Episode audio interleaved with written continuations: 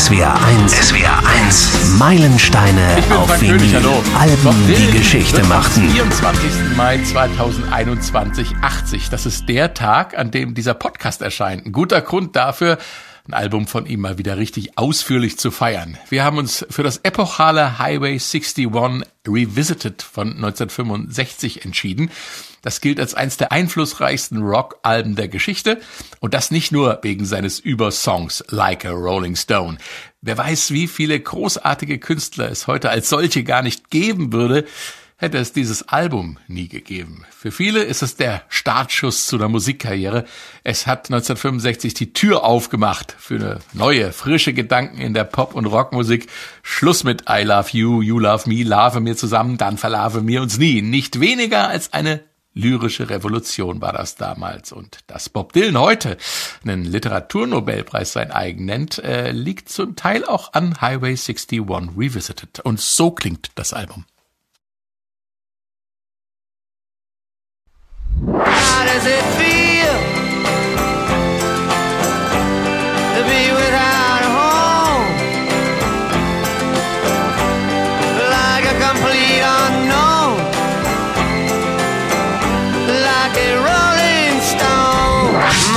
in a factory, she ain't got no shoes. Daddy's in the alley, he's looking for food. I'm in the kitchen with a tombstone blues. Because something is happening here, but you don't know what it is. Do you, Mr. Jones? Won't you come see me, Queen Jane? Won't you come see me, Queen Jane? Well, Abe said, where you want this killing done? God said, on Highway 61. And the riot squad, they're restless. They need somewhere to go. As Lady and I look out tonight from Desolation Road. Like a Rolling Stone, Tombstone Blues, Ballad of a Thin Man, Queen Jan Approximately, Highway 61 Revisited und Desolation Row waren das. Und aus der SW1 Musikredaktion begrüße ich äh, Katharina Heinius und Benjamin Brendebach. Hallo. Hallo. Benjamin, Highway 61 Revisited ist für dich ein Meilenstein, weil? Es ist einfach ein großartiges Album mit tollen Songs, klar, mit dem Übersong Like a Rolling Stone, wobei ich zum Beispiel finde Ballad of a Thin Man noch viel besser. Ähm, aber es ist, hat vor allem auch dazu beigetragen, dass Bob Dylan heute überhaupt noch Musik macht. Und allein das schon ist es wert, ein Meilenstein zu sein. Katharina Benjamin hat es in seiner Antwort schon angedeutet, dieser Meilenstein hat eine Vorgeschichte, ohne die man die wahre Bedeutung für Bob Dylan und äh, die wahre Bedeutung des Albums nicht verstehen kann. Ja, und die hängt so mitten im Jahr 1965. Im März 65 hat Dylan ja das Album Bring It It All Back Home veröffentlicht, in Deutschland bekannt als Subterian Homesick Blues. Ähm, und die erste Session zu Highway 61 Revisited war am 15. Juni 65.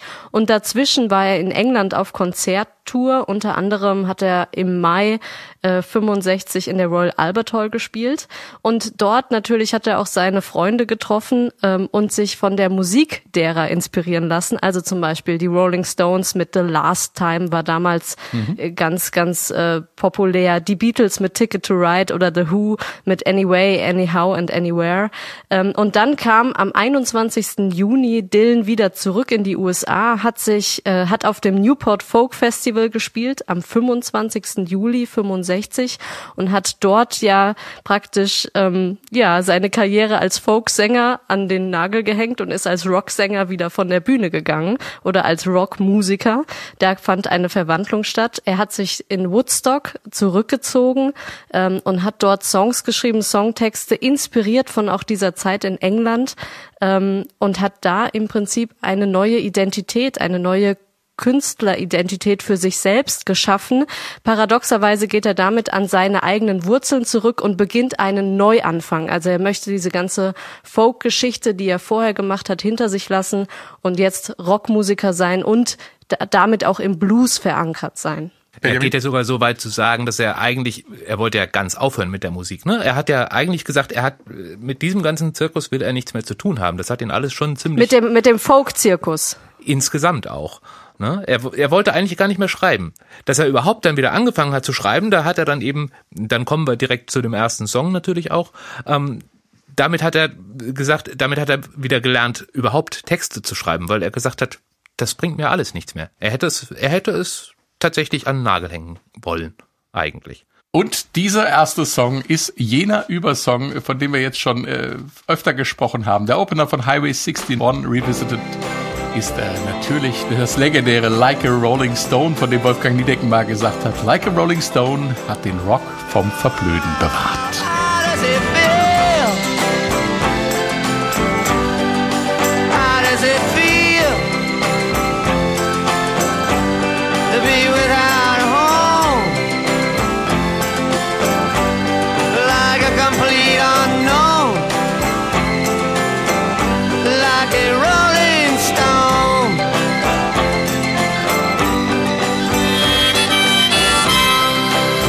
Original sechs Minuten und ich glaube 13 Sekunden für die Ewigkeit, Benjamin. Den Begriff des Rolling Stone für Herumtreiber, Obdachlosen oder Landstreicher haben wir schon bei Muddy Waters. Die Rolling Stones tragen ihn im Namen, genauso wie das Fachmagazin Rolling Stone. Und 1971 war Papa auch Rolling Stone bei den Temptations. Bei Bob Dylan geht's aber gar nicht um einen Kerl. Voraussichtlich nicht, soweit man das irgendwie sagen kann. Das ist ja immer das Problem bei Dylan, dass man äh, alles da rein interpretieren kann und auch irgendwie gar nichts. Und ähm, aber die Dillologen, die sind im Moment auf dem äh, Trip, dass sie halt sagen, eigentlich äh, geht es da um eine Frau und zwar auch um, um eine ganz konkrete, um Eddie Sedgwick. Das war eine ein Model, die damals im Umkreis und im Dunstkreis von Andy Warhol eigentlich relativ viel zu tun hatte und mit der Bob Dylan auch in dieser Zeit wohl ähm, mehr zu tun hatte und auch äh, eine Affäre gehabt hat. Und äh, sie gilt im Moment als diejenige, die am ehesten dafür in äh, Frage kommt, in diesem Lied gemeint zu sein, ja. Es gibt aber auch noch andere Interpretationen. Also es könnte äh, wahlweise Joan Bass sein, mit der er eben auch eine lange Beziehung hatte die ja unter anderem auch auf dieser England-Tournee dabei war und wo es Streitigkeiten gab, dass er sie zum Beispiel eben nicht auf die Bühne geholt hat, äh, worüber sie sich dann wiederum beschwert hat. Ähm, es gibt sehr, sehr viele verschiedene äh, Diskussionsansätze, sage ich mal. worum es ja eigentlich im Song geht, also egal ob jetzt Mann oder Frau als Protagonist oder Protagonistin, ähm, es geht darum, dass jemand auf die Nase fällt ähm, und dass sich eben Arroganz und Selbstüberschätzung nicht im Leben auszahlt. Also selbst der hohe Schulabschluss, äh, der, der lehrt tatsächlich das Leben nicht. Darum geht es in diesem Song, sondern das Leben lehrt einen selbst. Und das Leben, man lernt immer im Leben. Das ist im Prinzip die Grundaussage dieses Songs. Wobei man in diesem Song ja durchaus sehr konkrete Anhaltspunkte eigentlich äh, immer wieder bekommt von ihm. Also dass es schon offensichtlich um eine Person geht. Ja, er beschreibt verschiedene äh, Szenarien, zum Beispiel das ist eines, weswegen man eben auf äh, jene Eddie Sedgwick äh, zu sprechen kommt, dass äh, du fährst mit äh, mit deinem Diplomaten, so nennt er das dann, äh, irgendwie auf dem Motorrad rum und fühlst dich gut und äh, dann irgendwann lässt er dich aber fallen also diese Person, die da beschrieben wird, das ist dann doch eine sehr ähm, auch eine, mit der man Mitleid haben kann. Ja, es ist also nicht so böse, wie man das jetzt erstmal im ersten Moment vielleicht äh, verstehen könnte, sondern der Autor, in dem Fall Dylan, hat schon durchaus Mitleid mit dieser Person, die er da beschreibt. Und ähm, Wo, wobei sich das Mitleid ja entwickelt. Also am Anfang ist es eher noch ähm, äh, ja äh, ein bisschen belächelnd und das Mitleid entwickelt sich ja dann im Song. Genau, und das ist eben das äh, unter anderem der Grund, warum dann sehr, sehr viele eben äh, auf äh, Sedgwick dann zu sprechen kommen, weil das nämlich genau diese Geschichte widerspiegelt. Die ist dann auch am Ende sehr, sehr tragisch komplett abgestürzt, ist dann auch äh, gestorben an einer Überdosis, wenn mich nicht alles täuscht. Also ähm, deswegen, das ist schon klar, dass es da auf eine, auf eine Person im Grunde gemünzt werden kann. Ne? Geht's da vielleicht auch um Abhängigkeiten? Also so nach dem Motto, äh, wenn du wenn du wirklich frei sein willst, dann musst du dich von diversen Abhängigkeiten befreien. Äh, Habe ich das so verstehe ich das jetzt richtig, was ihr da erzählt, oder ist das Auch- jetzt eine Fehlinterpretation? Nein, nein, auch das. Auch das ist genauso, es steht im Grunde auch genauso da drin. Ja, mach dich nicht abhängig davon. Und da kommt jetzt dann noch eine ganz andere Interpretation ins Spiel, nämlich, dass er sich selber meint. Das ist halt ja auch das. Es ist ja auch ein Stück weit seine Geschichte, die er da erzählt, beziehungsweise wovor er, sagen wir mal, Angst haben könnte, in Zukunft so, ähm, so zu enden. Ja, und damit sind wir dann schon wieder da, dass er äh, die Musik aufhören wollte, dass er mit dem ganzen Zirkus kein, nichts mehr zu tun haben wollte, weil er nämlich gemerkt hat, er, äh, da ist eine Vereinnahmung, die er nicht haben wollte. Es gab ja dieses, äh, diesen Begriff von äh, Sprachrohr einer Generation. Das hatte alles nicht mit, mit ihm zu tun, ja. Und ähm, es könnte auch einfach eine Vision sein, wie es bei ihm so läuft, wenn er jetzt einfach so weitermacht, wie er das bisher gemacht hat, ja. Deshalb ist es ja auch ein Jahrhundertsong. Wir können so, wir haben so viele Interpretationswege. Wir haben eine mögliche Person, die gemeint ist, Dylan vielleicht sogar selber. Aber im, am Ende ist es die Gesellschaft, die gemeint ist. Und das ist, glaube ich, auch der Grund, warum Like a Rolling Stone äh, 65 auch irgendwie die 60er geprägt hat und die 60er in sich eingefangen hat, weil sich irgendwie jeder angesprochen hat oder jeder sich etwas aus diesem Song hat rausziehen können, weil es in, in die Gesellschaft reingepasst hat. Ja, es ist alles oder alle oder keiner, ne? Genau. Ja. Viele Musiker beziehen sich heute explizit auf diesen Song als Anstoß, selbst Musik zu machen. Wolfgang Niedecken zum Beispiel hat das für sich hier äh, bei uns im SW1 Meilensteine Podcast erzählt. Like a Rolling Stone, das ist so, glaube ich, so das Herz- und Magenstück von, von sehr, sehr vielen Songwritern. Äh, also nach, nach äh, Like a Rolling Stone war eigentlich nichts mehr wie vorher. Also mich hat das Stück auf jeden Fall dazu gebracht, Songs zu schreiben. Katharina, Wolfgang Niedecken ist in Deutschland vielleicht der prominenteste Künstler, der sich direkt auf Like a Rolling Stone bezieht. International steht da alles, was Rang und Namen hat, von Patti Smith über Bruce Springsteen oder Prince. So viele völlig unterschiedliche Künstlerinnen und Künstler, mal abgesehen von den Interpretationsversuchen, die wir eben hatten. Was macht die Anziehungskraft dieses Songs aus? Na, er ist irgendwie zeitlos. Ähm, er läutet auch ähm, ein neues Klangbild ein, irgendwie für den Rock'n'Roll. Er hat ähm, ja den Rock'n'Roll vor dem Verblöden bewahrt, wie auch äh, Niedecken das mal so schön formuliert hat. Ähm, und ähm, Dylan war ja in dieser Zeit schon irgendwie auf einer Stufe, wo er sich das erlauben konnte, praktisch. Also er stand ja für jemanden, der sowieso Kritik geübt hat, ähm, in der, also politische Kritik, Gesellschaftskritik, ähm, der, der kein Blatt vor den Mund gehalten hat. Ähm, und er war schon bekannt in der Szene natürlich. Er hatte schon Hits mit Blowing in the Wind, auch wenn Peter, Paul and Mary irgendwie die berühmtere Version war als er selber. Aber er war auf dem Radar, er war schon wer. Und ähm, er konnte hier äh, praktisch die Zeit ein bisschen für sich nutzen. Er war populär und er hatte was zu sagen. Und das hat er eben mit Like a Rolling Stone gemacht. Und er wurde von seinen Musikerkollegen geschätzt und verehrt, weil er eben diese Anstöße gegeben hat, dass eben in populärer Musik nicht mehr nur über Liebe gesungen werden kann, sondern man kann auf was aufmerksam machen. Man kann für die Bürgerrechtsbewegung kämpfen und man, man steht für was. Und was Dylan hier macht, auch tatsächlich auf diesem ganzen Album, ist ja, er erzählt Geschichten. Er erzählt Geschichten aus dem Volk.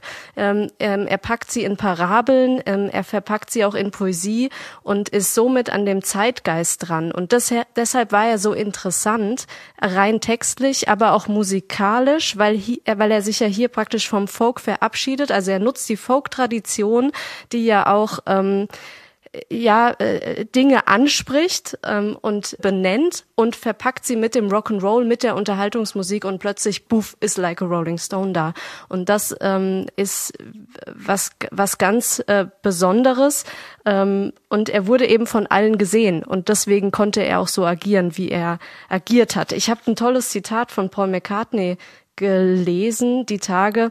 Ähm, er hat dazu geschrieben, es war einfach wunderbar. Er hat uns allen gezeigt, dass man noch etwas weiter gehen konnte. Und das ist genau das, diese Kombination aus ich mache auf was aufmerksam, ich bin in der Gesellschaft drin und musikalisch kombiniere ich und mache hier mit Like a Rolling Stone was ganz Neues.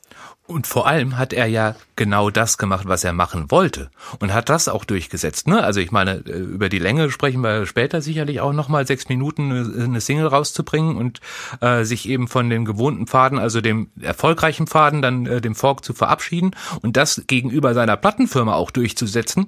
Das musst du auch erstmal bringen und das wird sicherlich auch, mhm. das war auch ein ganz großer Anstoß eben für alle anderen Musiker, die dann irgendwann gemerkt haben, oh okay, wir können das eben auch durchsetzen. Ja, es ist auch ja. eine äh, Emanzipation der Künstler von den Plattenfirmen und von diesem ganzen Geschäft im Grunde gewesen. Witzigerweise ist ja, dass Dylan selber äh, das Mysterium um den Song auch weiterspinnt. Er hat in einem Interview mal gesagt, ähm, um ein Lied zu schreiben wie Like a Rolling Stone, denke ich nicht darüber nach, was ich sagen möchte, sondern ich frage mich eher, ob das Versmaß in Ordnung ist. Es ist wie wenn ein Geist einen Song wie diesen schreiben würde. Nur, dass dieser Geist mich ausgesucht hat, um diesen Song zu schreiben. Also er legt die Verantwortung des Songs eigentlich äh, weg also er gibt sie ab an einen Geist, der praktisch in ihn gekommen ist und diesen Song äh, geschrieben hat. Und damit mystifiziert er ihn ja weiter und äh, schafft eigentlich noch mehr Platz und Raum für jeden Einzelnen, sich mit diesem Song zu identifizieren und das, was für ihn selber gültig ist, irgendwie da rauszuziehen. Auf jeden Fall ein schönes Bild. Bei einem Song von solcher Bedeutung verwundert es nicht, dass etlich, dass es etliche Coverversionen gibt. Äh, natürlich von den Rolling Stones höchstpersönlich, aber auch zum Beispiel von Jimi Hendrix oder in deutscher Übersetzung oder kölscher Übersetzung von Bab.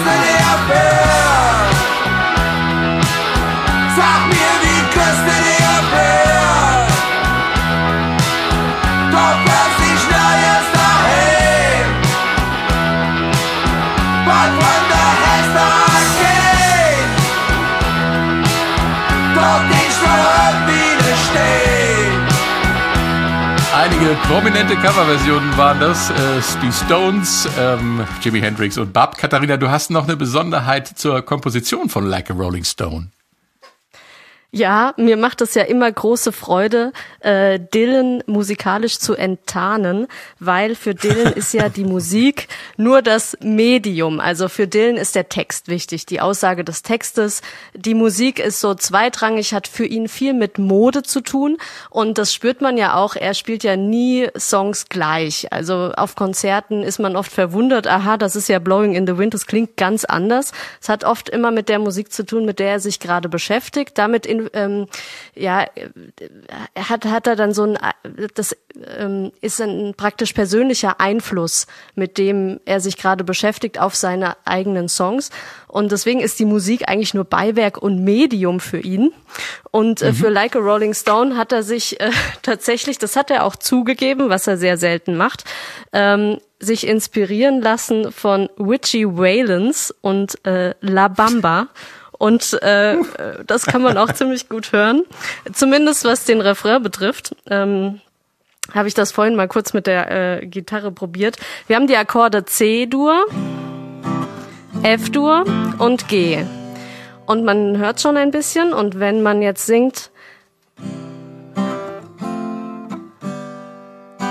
How does it feel?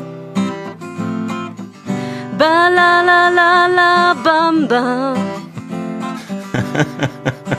How does it feel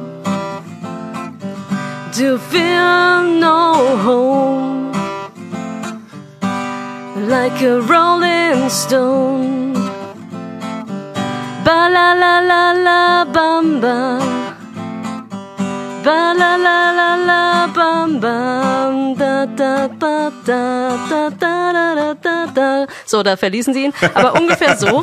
ähm, also man kann ein wunderbares Smash-up draus machen, wenn man das machen möchte. Ähm, also La Bamba ist auf jeden Fall die Vorlage für den Refrain von Like a Rolling Stone. Benjamin, und bei der Produktion äh, bzw. Aufnahme äh, von, äh, von Like a Rolling Stone gab es ja auch so ähm, eine schöne Anekdote, die mit ähm, Al Cooper zu tun hat. Genau, mit dem äh, Organisten.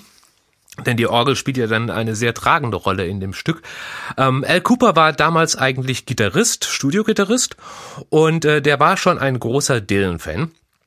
Und Tom Wilson hat ihn damals, Tom Wilson, der Produzent von Like a Rolling Stone, hat ihn damals, ihm damals Bescheid gegeben, hier am nächsten Donnerstag ist äh, eine Aufnahme wieder, möchtest du nicht mal vorbeikommen? Und ähm, äh, Cooper hat, hat sich natürlich tierisch gefreut, hat gesagt, ja, macht er, hat gleichzeitig auch gedacht, er solle da mitspielen, er hat wohl die ganze Zeit wie blöd geübt, ja, und äh, ist dann eben zum Studio gegangen ist dann ins Studio gegangen, hat seine Gitarre ausgepackt, hat irgendwie die Gitarre dann eingestöpselt. Da hat sich auch keiner gewundert von der Band, die da schon im Studio war, weil er war ja eben schon ein bekannter Studiomusiker, hat dann irgendwie ein bisschen die Gitarre gestimmt. Plötzlich kam dann aber ähm, der äh, Mike Bloomfield rein, also das ist der eigentliche Hausgitarrist von Bob Dylan damals gewesen, kommt dann rein, setzt sich auch dahin, stöpselt seine Gitarre an und ähm, Al Cooper hat mal so schön gesagt, der Junge war schon beim Warmspielen 50 mal besser als ich je sein werde.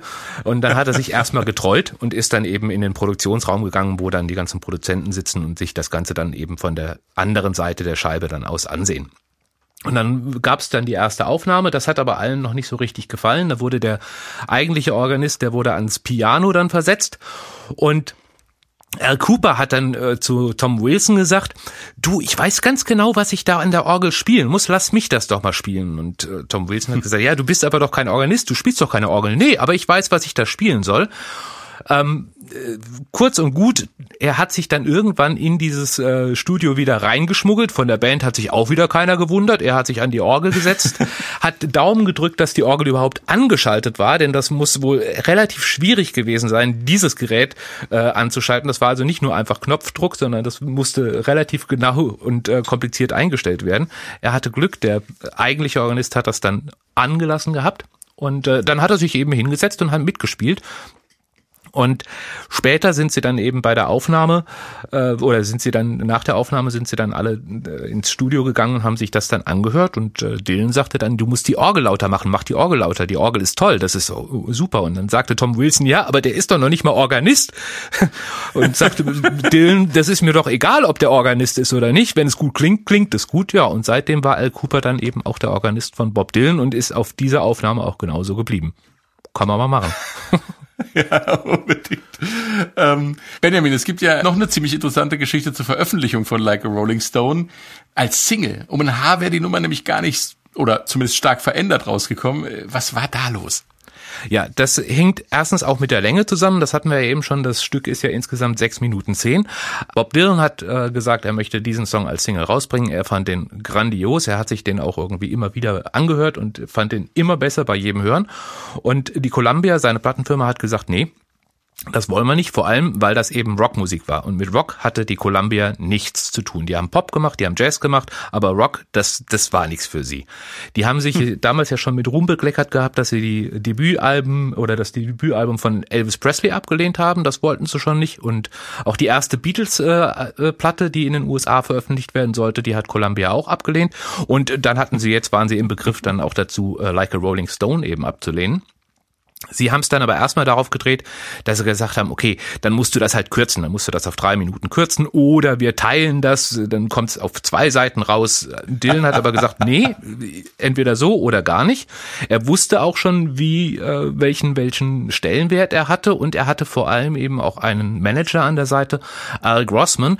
Der muss manchmal ein ziemliches Scheusal gewesen sein, aber der hat halt eben tatsächlich für seine Künstler gekämpft und eben auch für, für, für Bob Dylan. Und äh, die haben sich eben geweigert, das in irgendeiner Weise zu kürzen oder es eben zu teilen.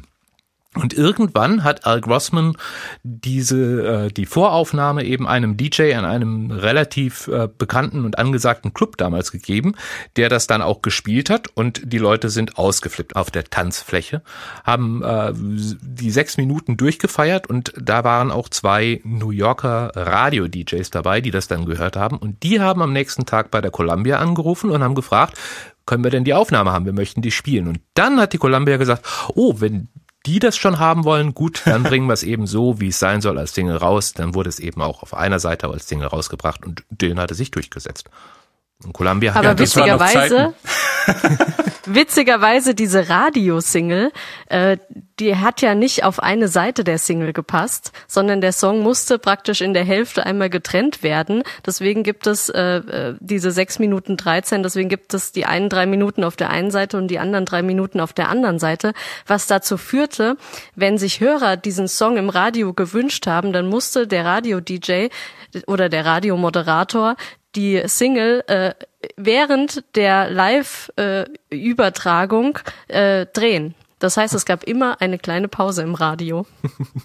Ich hätte noch einen Trick. zwei. Ah, nur so unter Profis. Ne, Zwei, ich würd's auf ja. Band überspielen. Warum spielen die das nicht von Aber, MP3? also echt. Aber was ja auch immer schön ist bei diesem Song Like a Rolling Stone, was haben eigentlich die Rolling Stones dazu gesagt? Und die mochten diesen Song nämlich total. Und die haben den auch immer wieder gespielt. Ähm, und zwar immer hinter den Kulissen, also nie auf der Bühne zum Aufwärmen vor ihren Bühnenauftritten schon dann in den End 60ern und 70ern, 80er möglicherweise dann auch noch und 95, also 30 Jahre nach Erscheinen von Like a Rolling Stone haben dann die Rolling Stones zum allerersten Mal live auf der Bühne diesen Song gecovert und den haben sie dann auch auf ihrem Album Stripped veröffentlicht. 30 Jahre Aber- praktisch nach Veröffentlichung des Originals. Haben wir ja eben gehört, diese Coverversion. Ähm, an Like a Rolling Stone beißen sich die Exegeten seit Jahren und Jahrzehnten die Zähne aus. So ganz wird man nie dahinter steigen, was gemeint ist, aber wir haben es ja eben zumindest versucht.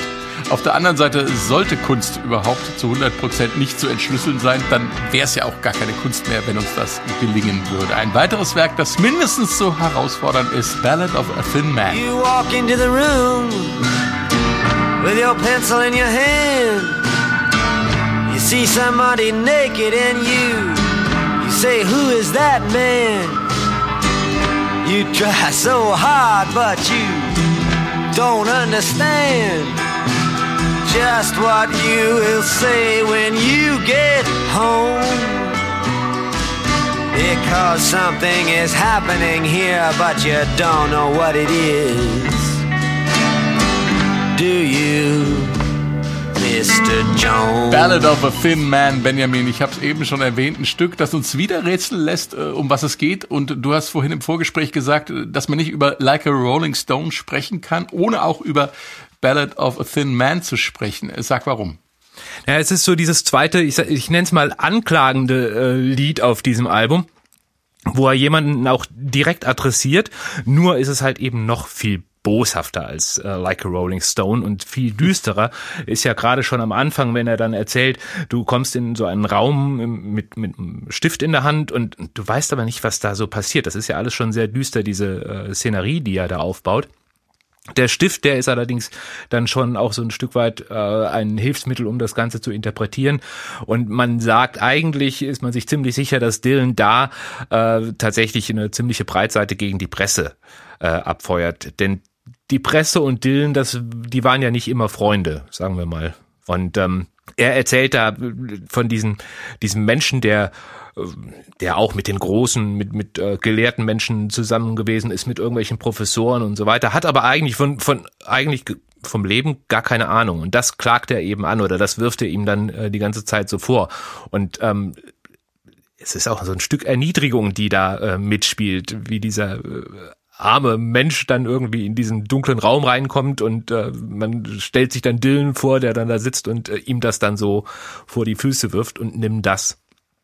Und es ist, es ist, wie gesagt, es ist ein bisschen äh, vergleichbar mit Like a Rolling Stone, wobei man bei Rolling Stone ja noch so ein äh, Stück weit äh, Mitleid und Empathie spürt. Hier ist die nicht mehr da. Ja, aber der, der Text an sich ist auch irgendwie ein bisschen verschwurbelt. Ähm, äh, es sind viele, viele Interpretationsmöglichkeiten auch da drin versteckt. Zum Beispiel, wer ist eigentlich dieser Mr. Jones, äh, den er da direkt anspricht? Ähm, ist das ein tatsächlicher Jones, möglicherweise ein Journalist oder tatsächlich auch Brian Jones von den Rolling Stones könnte es auch sein. Mit dem war er ja, war ja auch Dylan eng befreundet mit ihm.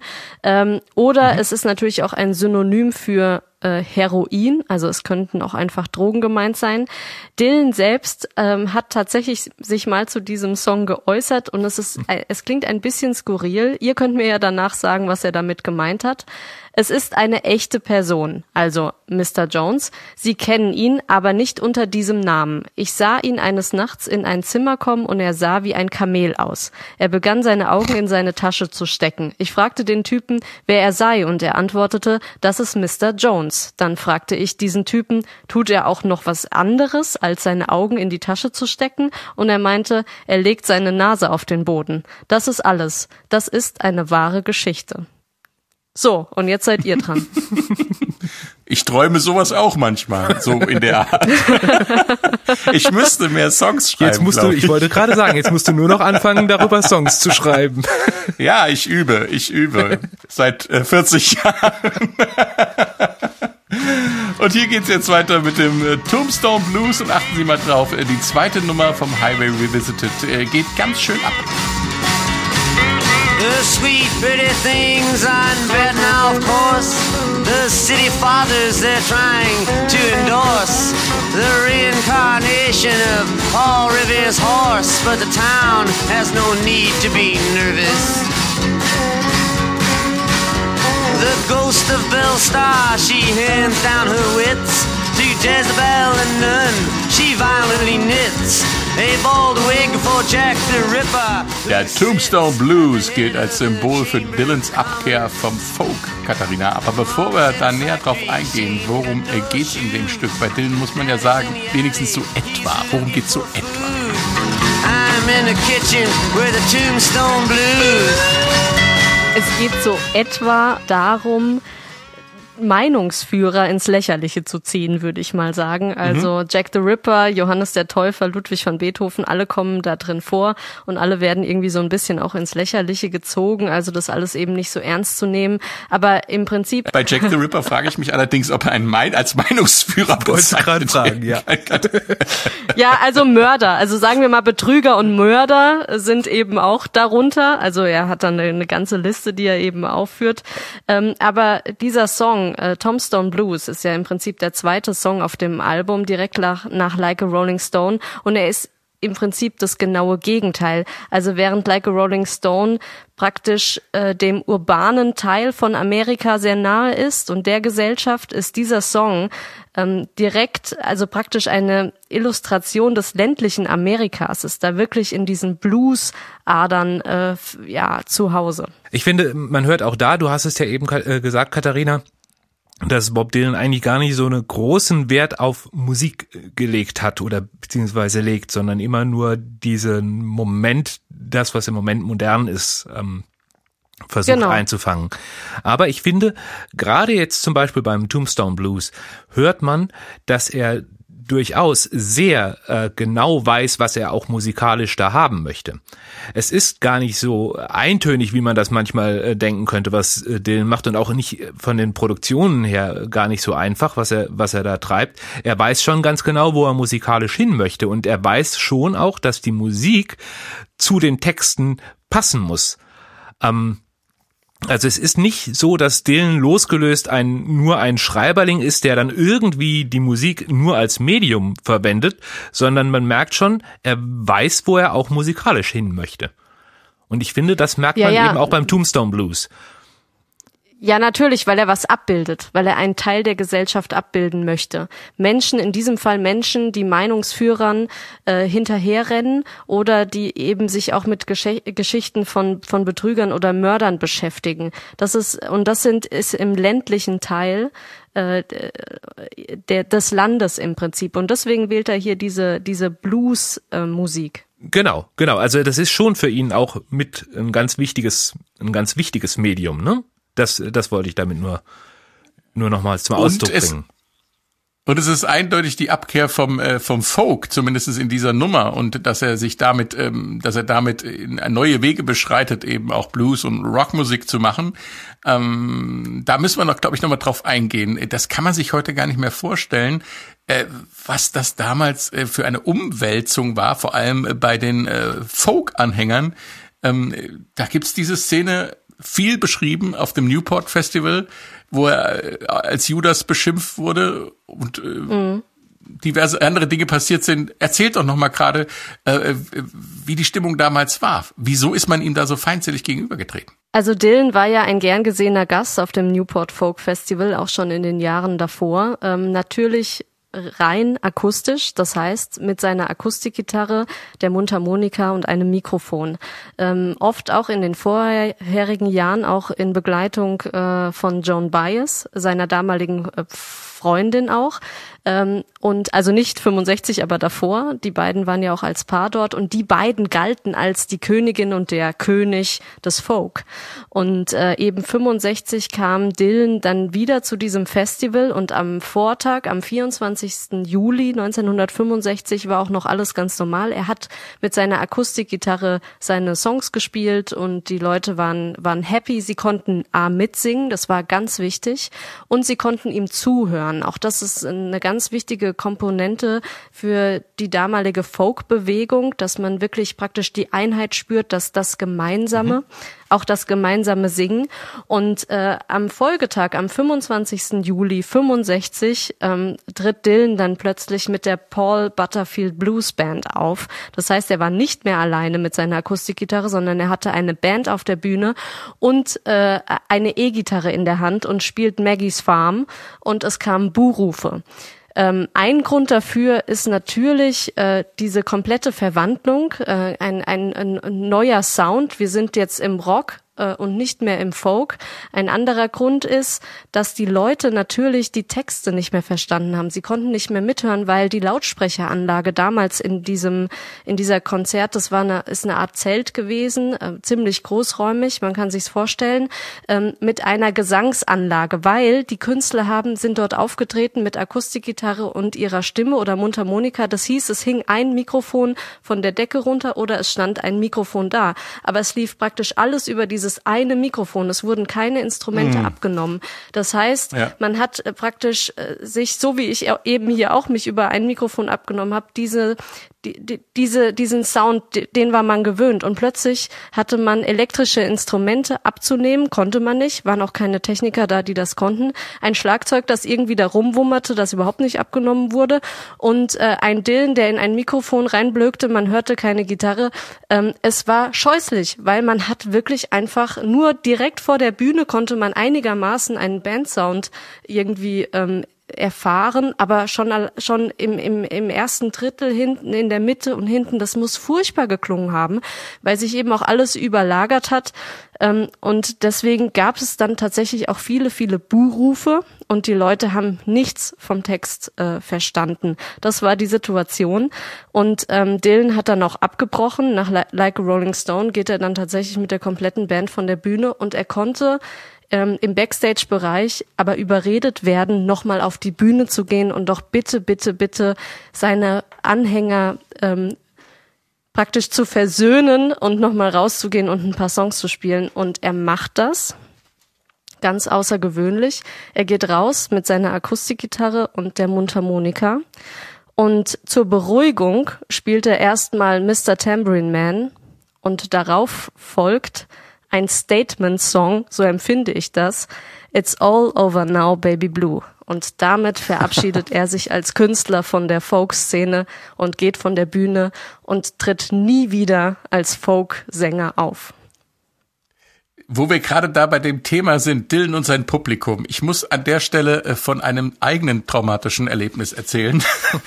Ich frage mich, ob Dylan das ab und zu mal braucht oder ob ihm das Publikum manchmal egal ist oder ob er das sehen will, dass die Leute entsetzt sind. Also ich war, Benjamin, du warst da auch, wir kannten uns noch nicht, aber wir haben es beide erlebt. Wir waren in der SAP-Arena äh, und haben ähm, das Konzert von Bob Dylan gehört, zusammen mit Mark Knopfler. Und das war also erst ein Set von Mark Knopfler und seiner Band, dann blieb äh, Mark Knopfler auf der Bühne stehen, Bob Dylan mit seiner Band kam dazu, das ging noch. Und kaum ging Mark Knopfler von der Bühne, fiel diese komplette Combo auseinander. Bob Dylan hat nur noch in Rülpssprache gesungen. Die wussten alle überhaupt nicht, was sie spielen sollten. Die Band brach auseinander. Massenweise sind Menschen aus dem Publikum, ich auch irgendwann. Neben mir saß ein älterer Herr, der selbst Musiker war und immer nur sagte, der will uns verarschen, der will uns verarschen. Und als ich aus der Halle rausging, sah ich in einer Ecke einen weinenden Mann, mittleren, meines Alters, mittleren Alters, der gesagt hat, ich wollte nur einmal in meinem Leben Bob Dylan sehen und dann sowas. Ähm, mich hat das nachhaltig beeindruckt. Äh, äh, mir fällt das gerade bei dieser Szene ein. Also ich habe mich dann wirklich gefragt, ob das eine Publikumsbeschimpfung war. Also ich kann das absolut nachvollziehen. Ich hatte ja, wie gesagt, dieses äh, das gleiche Konzert und hatte genau das gleiche Gefühl. Und ich habe mir damals auch gedacht, einmal Bob Dylan sehen. Und ich wusste ja, dass das nicht so ganz einfach sein könnte. Aber dass es nun so, ja, lustlos und schlecht werden würde, hätte ich tatsächlich nicht gedacht. Und das ist auch ein Punkt, den ich ähm, Dylan tatsächlich vorwerfen würde, sofern es mir denn irgendwie äh, obliegt, Dylan irgendwas vorzuwerfen. Ich äh, er will ja schon, er will nicht das Sprachrohr einer Generation sein, sagt er immer, das muss er auch nicht. Er will aber schon mit seiner Musik auch Geld verdienen und er weiß, dass äh, er ein Publikum auch, auch braucht in gewisser Weise. Und da hat er immer wieder natürlich ähm, auch seinen Status genutzt, um das Ganze dann äh, ad absurdum zu führen und ja, dann auf die Bühne zu kommen. Man konnte ja auch bei dem Konzert konnte man froh sein, da hat er sich, glaube ich, einmal zumindest zum Publikum umgedreht. Ansonsten steht er ja oft mit, mit dem Rücken zum Publikum und man weiß halt nie, was man bekommt. Er nimmt aber trotzdem teuer Geld dafür.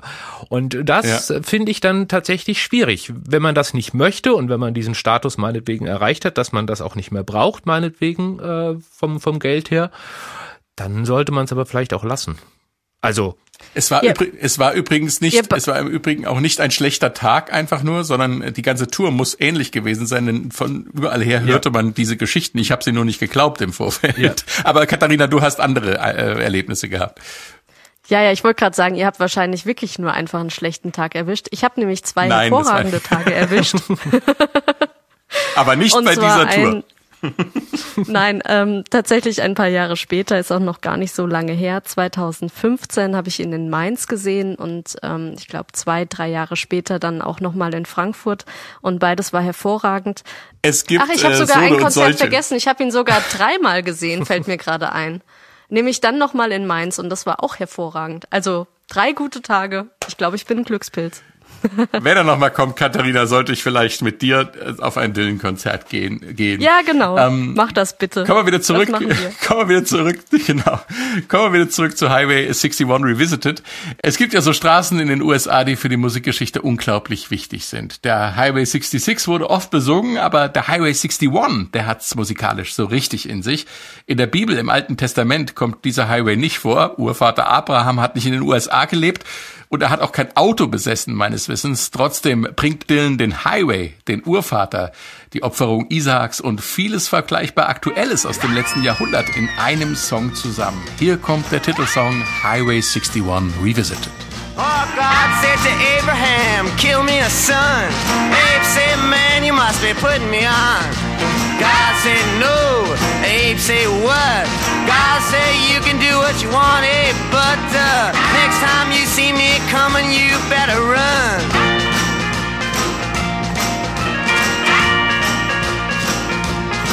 Well, Abe said, where you want this killing done? 61. Highway 61 Revisited. Ich liebe diesen Effekt. Äh, ist so eine, so eine Pfeife, ne, die es auf, auf der Kirmes gibt wahrscheinlich. Whee! Ähm, eine wahnwitzige Geschichte das ist, ist das. Das ist eine Polizeisirene. Nee, nicht, nicht in Wirklichkeit, Wirklichkeit soll es aber darstellen. Es soll es darstellen. Cooper. Ja. Al Cooper, der Keyboarder, soll die wohl um den Hals getragen haben und damit äh, ständig seine Freunde belästigt und, und erschrocken haben. Und deswegen ist sie in dem Song drin.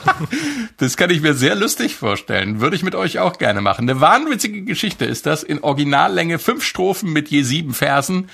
groteske Szenarien, die irgendwie immer ihre Lösung auf dem Highway 61 finden, Benjamin. Äh, was will uns der Dichter damit sagen? Konkret und ganz ehrlich, ich habe keine Ahnung. Naja, es ist ein Porträt der amerikanischen Gesellschaft, ne? Die, das, die Straße ist die Bühne ähm, und die Grausamkeiten des Alltags werden auf dieser Straße abgebildet. Es ist eine Art äh, Fotomontage, würde ich sagen. Ja, so kann man das sagen, tatsächlich. Und dieser Highway 61, der hat's ja, ich habe es eingangs schon erwähnt, in sich, Katharina. Jetzt kommst du. Ja, du hast gesagt, er hat mit der Bibel, mit dem Alten Testament zwar nichts zu tun, aber mit der Blues-Bibel und dem Alten Testament hat der Highway 61 schon was zu tun. Er ist nämlich auch der sogenannte Blues Highway, weil sich ähm, der Highway 61, der führt ja vom Norden Amerikas in den Süden. Ähm, Und äh, er kreuzt die Route 49 und das ist das sogenannte Crossroads. Und äh, da hat Robert Johnson, also der Urvater des Blues, hat ähm, auf dieser Kreuzung seine Seele an den Teufel verkauft für sein großes Talent, um den Blues nach vorne zu bringen. Und deswegen, äh, ja, einfach eine, ja, die Kreuzung Highway 61, Route 49 ist, ja, die Blues-Kreuzung. Aber sie verbindet, also der Highway 61 natürlich, der führt ja dann in den Süden ähm, der, der USA und äh, verbindet tatsächlich, und das ist die, der Link von Dylan, ähm, Dylans Geburtsort, ähm, Duluth, äh, im Norden verbindet der Highway 61 die Bluesstädte, also New Orleans, St. Louis, Memphis, all die verbindet er mit dem Geburtsort von von Dylan, Duluth und und er sieht das so so als als Lebensader für ihn diese Straße. Also er folgt praktisch dieser Straße. Die Straße bedeutet für ihn Freiheit. Das ist so so die Bedeutung für Dylan für den Highway 61. Er, hat auch, er hat auch mal ganz schön gesagt, I always felt like I started on it, always had been on it and could go anywhere from it. Also ich bin da gestartet, ich bin da drauf, ich bin da drauf unterwegs und ich kann von hier aus überall hinkommen. Das ist für Dylan dieser Highway 61. Ne? Highway 61 Revisited äh, beginnt mit dem epochalen Like a Rolling Stone und es endet mit dem über elfminütigen Epos Dissolution Row. Ebenfalls ein Song mit unglaublicher Bildgewalt. Auch er gilt als einer der besten Songs überhaupt. They're selling postcards of the hanging. They're painting the passports brown. The beauty parlor is filled with sailors. The circus is in town. Desolation Row kann heißen trostlose Straße, Straße der Verwüstung, Gasse der Verzweiflung.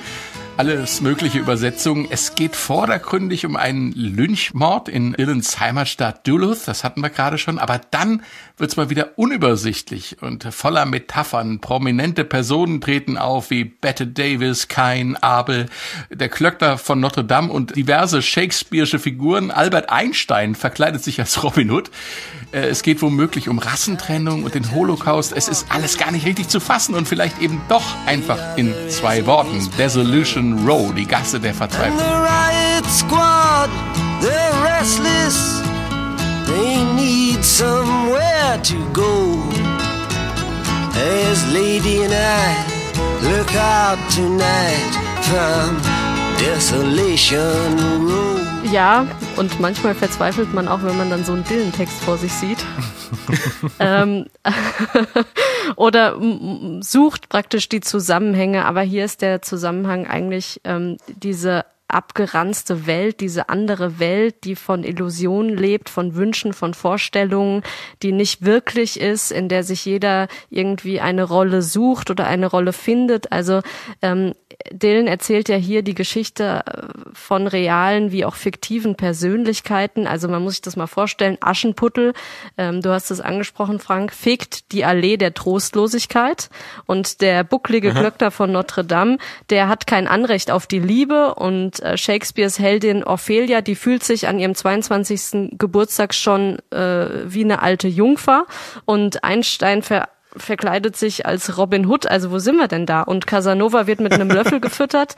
Ähm, das ist so ein bisschen so, also dieser Song besteht ja aus zwölf Strophen und es fühlt sich so ein bisschen so an, als wären wir auf einem großen Ball mit all diesen unterschiedlichen Persönlichkeiten, die es ja auch in der Gesellschaft gibt und mit denen sich ja auch Menschen irgendwie identifizieren oder nicht identifizieren und und ähm, deswegen sind die ja auch so populär und ähm, wir, wir stellen uns einen großen Maskenball vor, einen großen Ball und ähm, Bob Dylan ist der Beleuchter und er geht über diesen Ball und zeigt immer so Spotlight-mäßig ähm, Albert Einstein zum Beispiel als Robin Hood, als der Retter.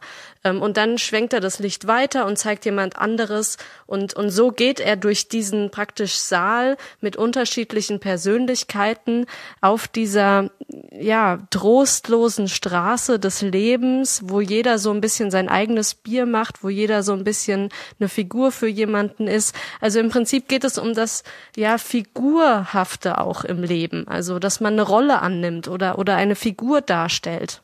Und die auch zu entrücken. Also Dylan geht ja dann immer einen Gedankengang weiter. Katharina, vielen Dank. Ich habe voll den Film im Kopf. Ich habe jetzt tatsächlich eine Kinoszene im Kopf und äh, das sehe den da den Song mit ganz anderen Augen oder Ohren hören, höre ihn mit anderen Ohren. Das macht diesen Song ja auch eben aus. Diese elf Minuten, in denen er das erzählt. Er erzählt da zum Teil ja wirklich auch schreckliche Bilder. Also diese ja. Lynchjustiz äh, ganz am Anfang, äh, they selling postcards from the hanging. Das war tatsächlich so. Also es äh, gab diesen Lynchmord. Da sind drei schwarze ähm, ermordet wurden, gelünscht worden, weil sie angeblich äh, ein Mädchen vergewaltigt haben, was sich im Nachhinein auch als grundfalsch rausstellte. Ähm, und dann wurden tatsächlich von diesen äh, von diesen Morden und den Ermordeten dann auch äh, Postkarten verschickt. Also das ist ein ganz düsteres Bild, was er da eigentlich zeichnet. Ähm, aber es wird auf diese elf Minuten dann ausgedehnt, ist das nur noch so ein, so ein Gebilde, das könnte auch Bosch sein oder sowas, also so ganz viele verschiedene Szenerien. Es gibt auch mhm. ähm, zwei literarische Ansätze, wo man äh, da vielleicht Vergleiche setzen kann oder ziehen kann. Das ist einmal eben Desolation Angels von äh, Jack Kerouac, der ja gerade diese äh, ein, einer der großen Beat-Poeten war.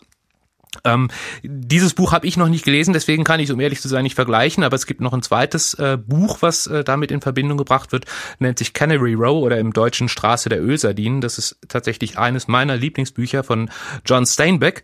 Und äh, dieses Buch, das fängt äh, mit einem Satz an, Canary Row ist mehr als nur eine Straße, es ist eine, die Gegend der Ölsardinen und Konservenbüchsen, es ist ein Gestank, ein Gedicht, ein Knirschen und Knarren, ein Leuchten und Tönen, ist eine schlechte Angewohnheit ein Traum.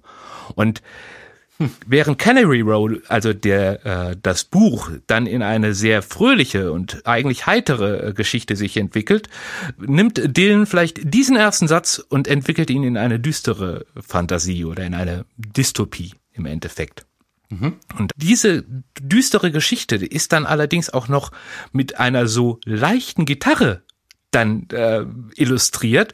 Denn, denn wenn man nur die Gitarre hören würde, dann würde man doch irgendwo denken, man sitzt irgendwo in der Sonne und äh, trinkt vielleicht einen Cocktail und freut sich. Und ja, es ist halt eine richtige Folkballade wieder. Ja, aber auch sehr schön, sehr sehr filigran ja. gezupft und äh, und mit lustigen lustigen Melodien da drin, ähm, mhm. dass er da so ein düsteres Bild zeigt, würde man von der Musik her nicht glauben. Dylan wurde ja selbst mal von einem Journalisten gefragt, ja, wo denn diese Straße eigentlich sei. Und äh, Dylan hat ja ganz gern mal wirklich die Journalisten auf die Schippe genommen und voll veräppelt. Und er hat geantwortet, oh, das ist irgendwo in Mexiko, das liegt jenseits der Grenze, ein Ort, der für seine Coca-Cola-Fabrik bekannt ist. Also, also die Des Desolation Row liegt praktisch, die Cola-Fabrik liegt an der Desolation Row, was uns das jetzt wieder sagen Hinten soll. an der Cola-Fabrik links. das war's auch schon wieder für heute. Ich bedanke mich ganz herzlich fürs Zuhören und natürlich auch bei Katharina Heinjes und Benjamin Brendebach. Sehr, sehr gerne. Sehr gern. Ich bin Frank König. Legen Sie zur Feier des Tages Highway 61 Revisited mal wieder auf. Vielleicht entdecken Sie ja jetzt was ganz Neues. Würde mich interessieren. Können Sie mir gerne erzählen. Mail an frank.könig.swr.de. Und tschüss. Eine Woche, ein Album, ein Stück Geschichte. Die SWR 441 Meilensteine. Ja, es ist was, auch so ein bisschen verschwurbelt, ne? Achso, mach du, Frank. Nochmal. Nee, ich wollte einen Karlauer bringen. Was passiert, wenn dem Typ der Stift runterfällt? Dann hat er ein Pennsylvania.